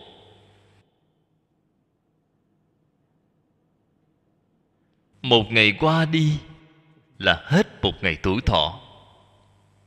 Thật sự, có thể duy trì được là chăm chỉ nỗ lực. Nương theo kinh điển giáo huấn mà làm. Chúng ta mới có thể được độ, mới có thể thật sự giảng sanh giảng sanh nó thật ra không khó, rất dễ dàng. Lợi ích của giảng sanh. Mười phương tất cả chư phật như lai cũng nói không hết. Chúng ta đâu có thể nói được. Vĩnh viễn thoát sanh tử luân hồi. Vĩnh viễn không còn thọ khổ nữa. Cho dù lái ngược thuyền từ về lại thế gian này để thị hiện độ chúng sanh, cũng không có thọ khổ.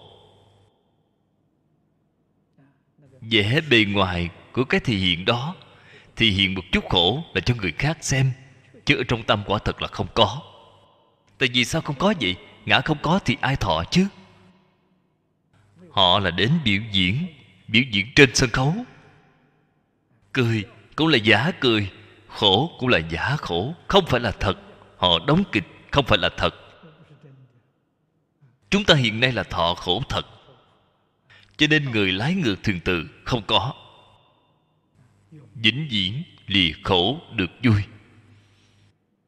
Vĩnh viễn không tạo lục đạo luân hồi nữa. Chúng ta ngày nay nếu muốn xuất ly lục đạo luân hồi chỉ có một con đường, niệm phật cầu sanh tịnh độ.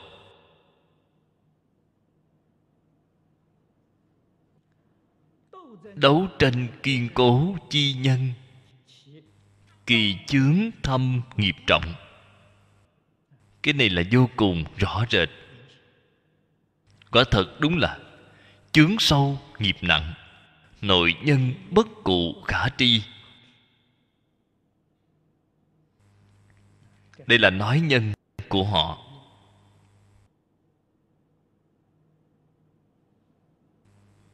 Tập khí phiền não. Từ vô thủy kiếp đến nay quá sâu. Đây là nhân.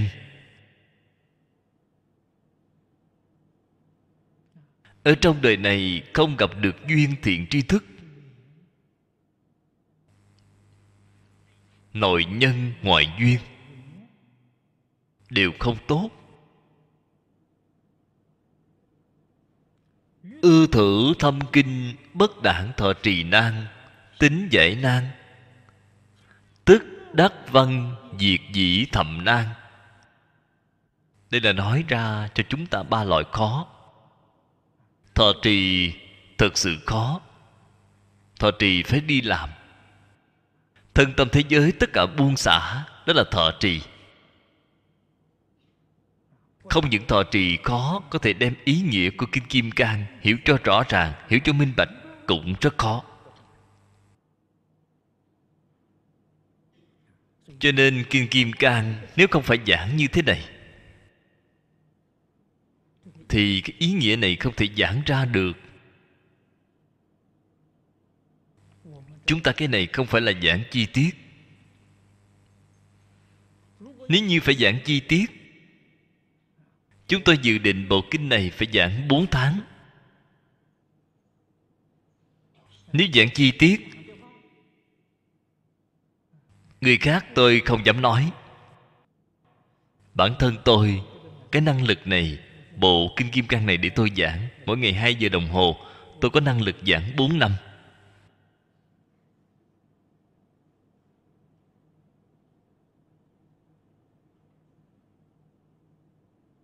Người khác cảnh giới cao hơn tôi thì tôi không dám nói.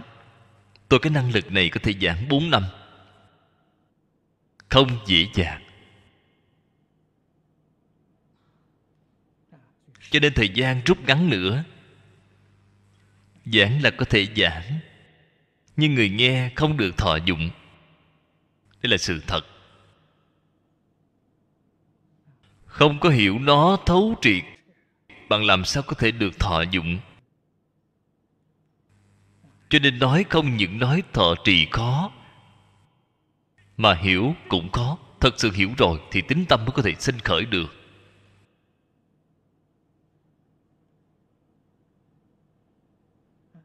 Ký đắc văn diệt thậm nan đây là thật. Chúng ta ở trong một đời có cơ duyên nghe giảng kinh kim cang. Nghe được tường tận, như vậy là rất khó không phải là một việc dễ dàng. Cho nên, cơ duyên phải quý trọng. Trong kệ khai kinh nói, trăm ngàn muôn kiếp khó được gặp. Câu này cũng là câu nói thật. Tương đối không dễ dàng. Có thể đem bộ kinh này giảng cho thật thấu triệt là rất khó khăn. Thản vô bị tam nan giả nếu như ba loại khó này đều có thể đột phá. Nhân duyên tốt. Gặp được bạn lành, có thể vì chúng ta giảng giải tường tận. Sau khi giảng rồi, ta lại có thể nghe hiểu được, có thể thể hội. Lại có thể chăm chỉ nỗ lực làm theo. Từ nhìn thấu buông xả. Chữ giải này chính là nhìn thấu thọ trì chính là buông xả. Thật sự có thể nhìn thấu buông xả, thì ba loại khó này đều đột phá. Phi cửu thực thiện căn. Định vi phật khiển khả tri. Người như vậy nếu không phải đã trồng thiện căn, trong vô lượng kiếp, đến ngày nay, chín mùi. Đây cũng là trong kinh kim cang nói trong đời quá khứ, đã từng cúng dường vô lượng, vô biên chư phật như lai. Thiện căn sâu về như vậy bạn ngày nay mới có duyên phận sau khi gặp rồi. Nghe hiểu và thật sự phát tâm làm. Như thế ngày nay, nghe rồi không hiểu. Nghe hiểu rồi không chịu làm. Nguyên nhân gì vậy trong đời quá khứ, cái thiện căn này vẫn không đủ. Cho nên bằng mặc dù nghe hiểu rõ, cũng không chịu đi làm, cũng không chịu thật sự buông xả. Đây là thiện căn phước đức của chúng ta không đủ. Nếu như thiện căn phước đức thật sự đầy đủ, thì họ nhất định là phát tâm làm. Đây là một loại người một loại người khác chính là chúng ta gọi là người tái lai. Là phật bồ tát phái họ đến độ chúng sanh. Họ giống dĩ là không phải là người phàm. Định vi phật hiển khả tri. Đây là giống những ai vậy? Ở trong lịch đại tổ sư đại đức có rất nhiều người là phật bồ tát tái lai. Giống như tôi vừa rồi mới nói, hàng sơn thập đắc phong can họ là người tái lai. Dân thù phổ hiền là người tái lai. Họ có thể buông xả rất sạch sẽ.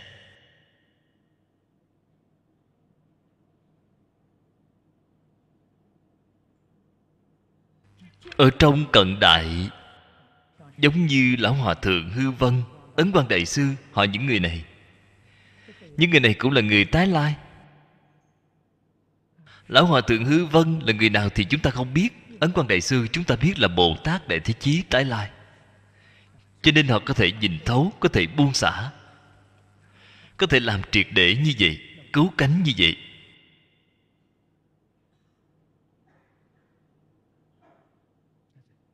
Cho nên chỉ có hai loại người này. Cố viết tắc vi đệ nhất hy hữu. Đệ nhất hy hữu nói lời thành thật vẫn không phải là những người phật phái đến này. Những chư phật bồ tát này ứng hóa ở thế gian là chỉ người thiện căn sâu vậy trên kinh di đà chúng ta nói, không thể ít thiện căn phước đức nhân duyên mà được sanh về nước kia, là nói cái loại người đó. Loại người đó là đệ nhất, hy hữu, chân thật. Cư mạc thế nhi đắc văn, thâm kinh tất cụ thắng nhân. Chúng ta ở thời kỳ mạt pháp, chúng sanh nghiệp chướng sâu nặng.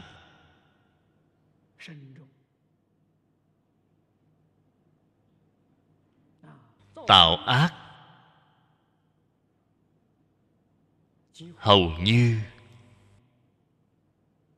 mọi lúc mọi nơi, đều có thể rõ ràng nhìn thấy. Ác báo là kiếp nạn. Kiếp nạn lớn là cộng nghiệp của tất cả chúng sanh. Làm thế nào có thể tránh khỏi? Cho nên ở một khu vực, nếu như có người có thể hoàng dương, thâm kinh đại thừa, thì khu vực này duyên của chúng sanh nhất định là rất sâu. Hoàn toàn không phải là ngẫu nhiên. Mới có thể gặp được thắng duyên.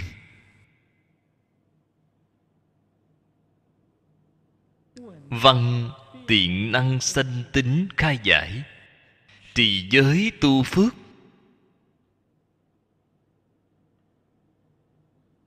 Hai câu này chính là phối hợp với tất cụ thắng nhân ở phần trước họ nếu không có nhân thù thắng, họ không thể gặp được phật pháp. Gặp được phật pháp, họ cũng không thể khai giải. Họ cũng không thể thọ trì. Tất cụ thắng nhân là giống như trên kinh nói, vô lượng kiếp cúng dường chư phật như lai. Cái nhân này sâu dày thế thì có lẽ các vị muốn hỏi, đã là trong vô lượng kiếp, cúng dường chư phật như lai. Tại vì sao chúng ta chưa có chứng quả vậy? Vẫn rơi vào cái tình trạng này của ngày nay.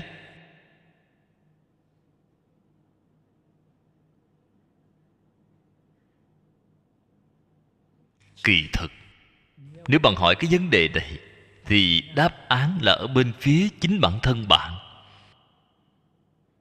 bạn không cần hỏi tôi tự mình suy nghĩ liền hiểu rõ ngay.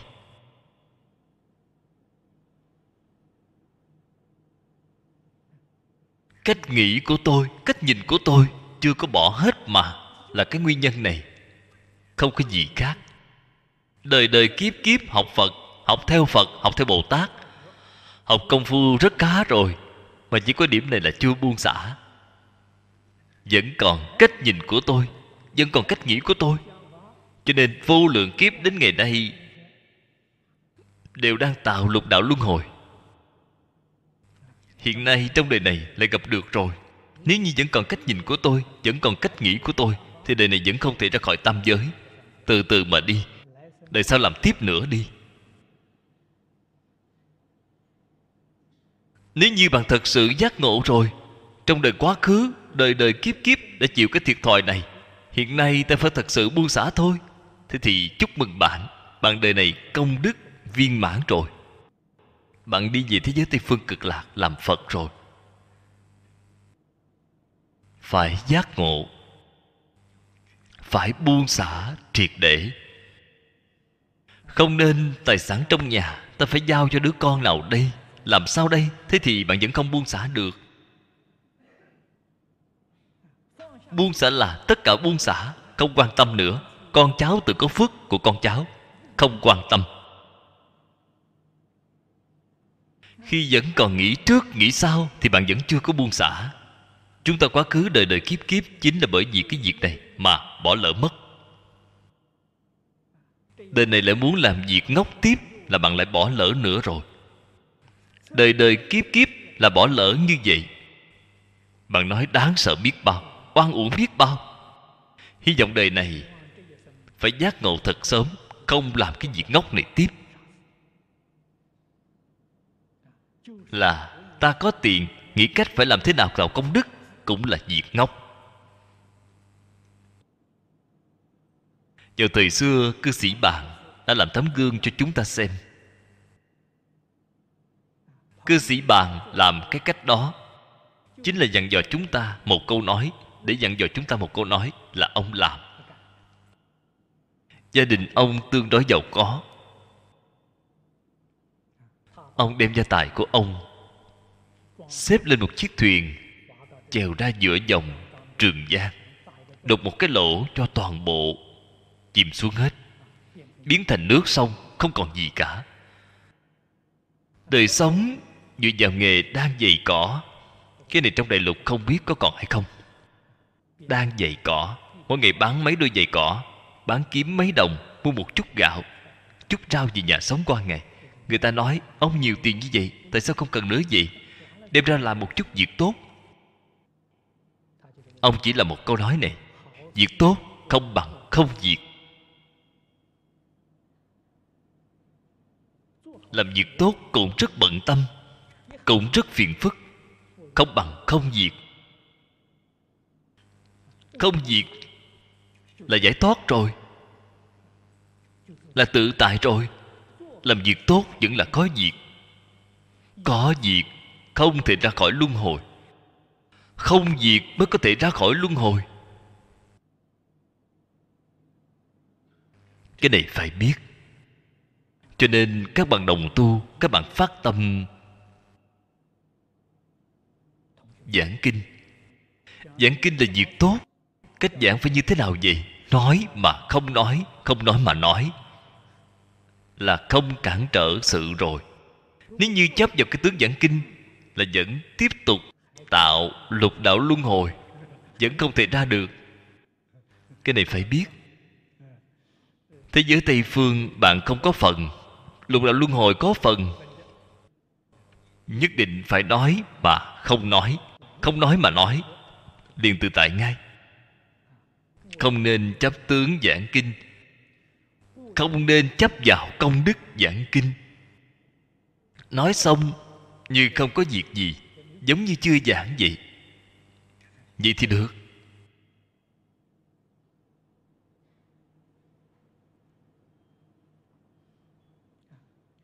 Trì giới tu phước là có thể khai giải trì giới tu phước. Trì giới tu phước là thật làm. Trì giới là đoạn tuyệt duyên nhiễm. Đó là nền tảng của tự lợi.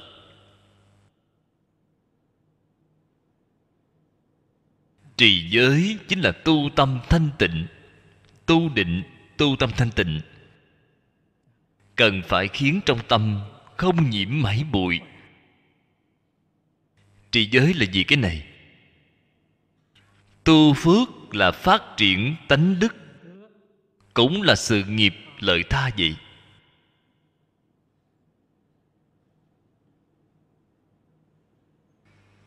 Nói thật ra, ở trong trì giới cũng có lợi tha. Chẳng qua là lấy tự lợi làm chủ, quyết định lợi tha. Tại vì sao nói quyết định lợi tha vậy?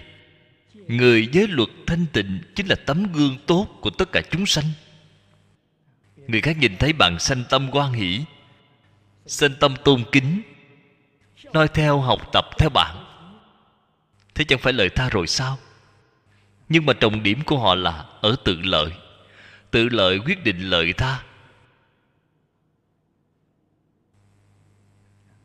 Vì thì tu phước là tự lợi lợi tha đôi đường. Tu phước phải không chấp tướng. Trên kim kim cang nói rất rõ ràng chấp tướng tu phước, đó không phải là tự lợi rồi.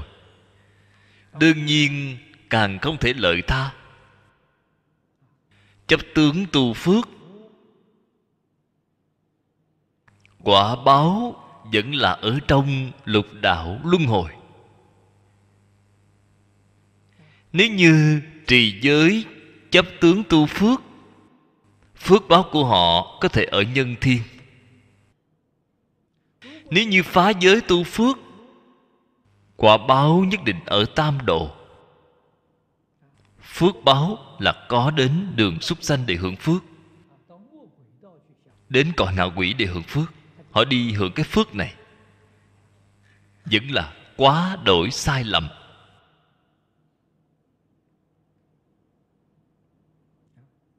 Cho nên, nhất định phải tuân thủ nguyên tắc của kinh kim cang.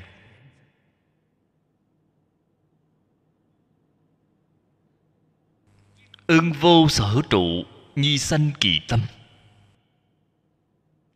Ưng vô sở trụ là thân tâm thế giới, tất cả buông xả. Sinh tâm gì vậy? Sinh tâm trì giới, tu phước.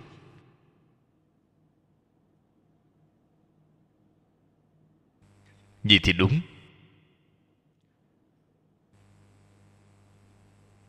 Ưng vô sở trụ. Là không chấp có. Tâm địa thanh tịnh, không nhiễm bảy bụi, không chấp có. Trì giới tu phước là không chấp không. Đây gọi là không trụ hai bên có không. Là hạnh bồ tát. Không có rơi vào một bên.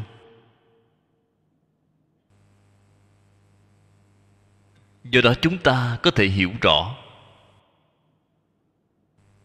Nếu như trong tâm có chấp trước, có vọng tưởng phân biệt chấp trước, trì giới tu phước, bạn rơi vào bên có.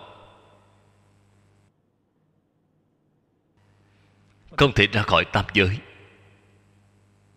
Nếu như trong tâm vô trụ rồi, rất sạch sẽ, cái gì cũng không có, không trì giới, không tu phước là rơi vào bên không? Quả báo ở đâu vậy? Ở trời tứ không? Vẫn là không thể ra khỏi tam giới. Hai bên rơi vào bất kỳ một bên nào cũng không được. Cần phải không trụ hai bên. Bồ tát hành trung đạo. Sao gọi là trung đạo? Không trụ hai bên chính là trung đạo. Kinh kim cang dạy chúng ta hành trung đạo.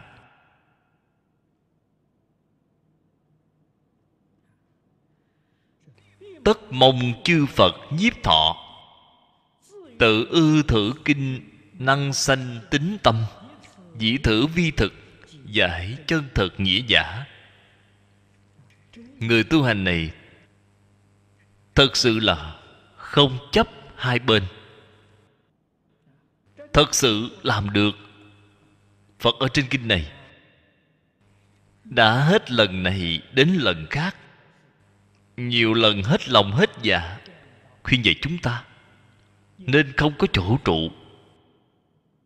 Không trụ sắc thanh hương gì xuất pháp, không trụ. Mà hành việc bố thí, trì giới tu phước chính là bố thí, mà làm việc bố thí. Người như vậy nhất định được chư phật nhiếp thọ.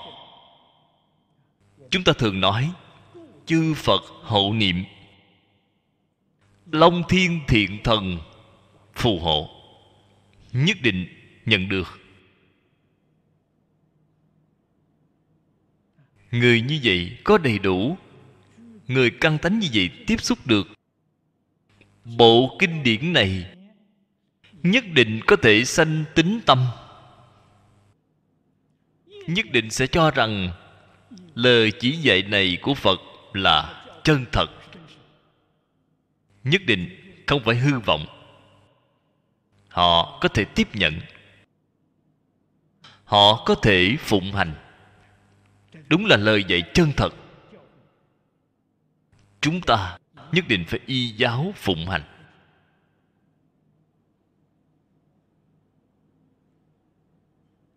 Người này là thiện căn phước đức nhân duyên ba cái điều kiện này ở trong một đời này, đồng thời đầy đủ, mới có thể trở thành người hy hữu đệ nhất.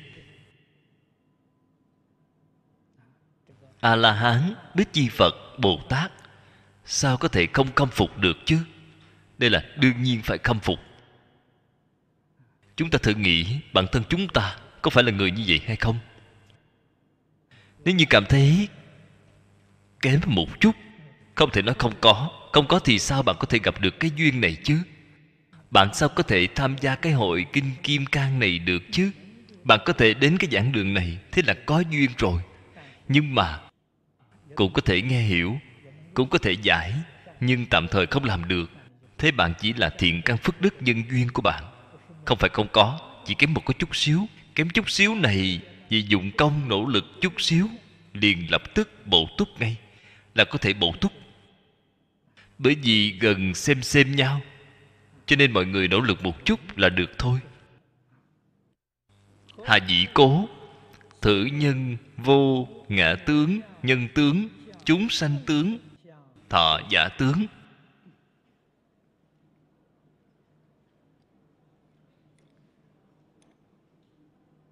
Đoạn kinh văn này là nói rõ. Tại vì sao? Phần trước nói.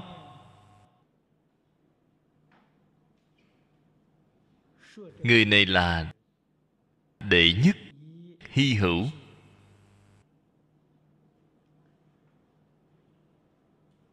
Ở trong phật pháp bất luận là xưng tán như thế nào, nhất định phải nói rõ lý do xưng tán.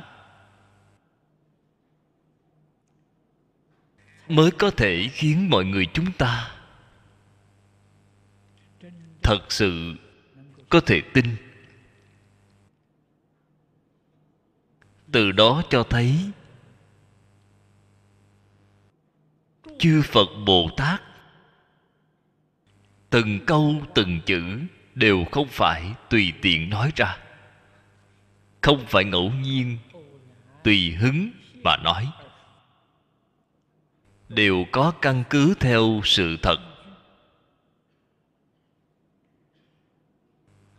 Và dưới đây có ba đoạn kinh văn. Chính là giải thích lý do tại sao nó là như vậy. Mà thế chúng sanh. Tất túc cụ bát nhã, căn tánh. Ngã pháp, đẳng chấp giảo bạc. Phương năng ư trọc ác thế trung. Đắc văn thử pháp, siêu xuất thường lưu. Tính dễ thọ trì giả. Tính giải thọ trì quả thật là không dễ dàng. Ở chỗ này đã nói rất rõ ràng. Nguyên nhân sâu xa này là trong đời quá khứ.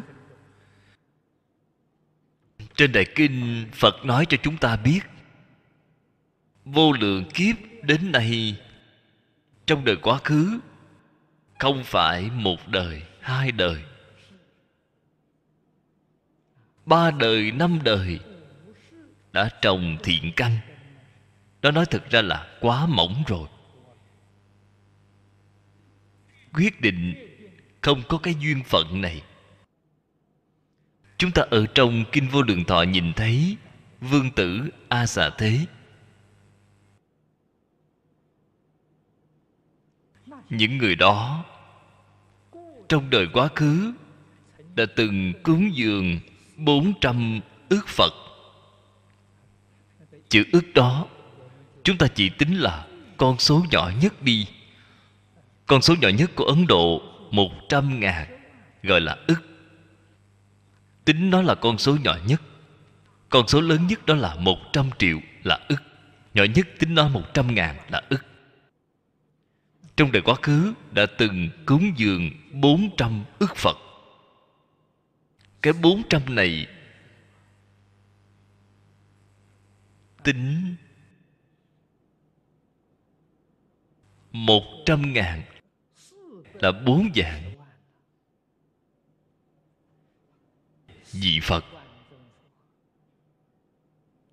Một vị Phật ra đời Là ba đại A Tăng kỳ kiếp bốn dạng vị phật ra đời là bao nhiêu kiếp? Cái con số này chúng ta thấy là quá lớn quá lớn rồi. Mà có duyên nghe phật giảng kinh vô lượng thọ, vẫn không thể phát tâm cầu sanh tịnh độ. Từ đó cho thấy, chúng ta ngày nay nghe được phật giảng kinh không muốn cầu sanh tịnh độ. Đây là việc rất bình thường, điểm này không có gì lạ cả. Trong đời quá khứ, thiện căn phước đức không có dạy như vậy. Nếu như nghe được cái pháp môn này, liền chịu phát tâm cầu sanh tịnh độ. Họ, cái thiện căn phước đức nhân duyên này quyết định không chỉ cúng dường bốn trăm ức Phật. Giống như trên kinh này nói, Trong đời quá khứ đã từng cúng dường vô lượng vô biên Chư Phật Như Lai. Họ mới có thể có thiện căn sâu dày như vậy. Cho nên, nghe Pháp, Tin hiểu thọ trì, Không phải là người phổ thông. Đây là Phật ở trên kinh đã nói minh bạch cho chúng ta rất rõ ràng.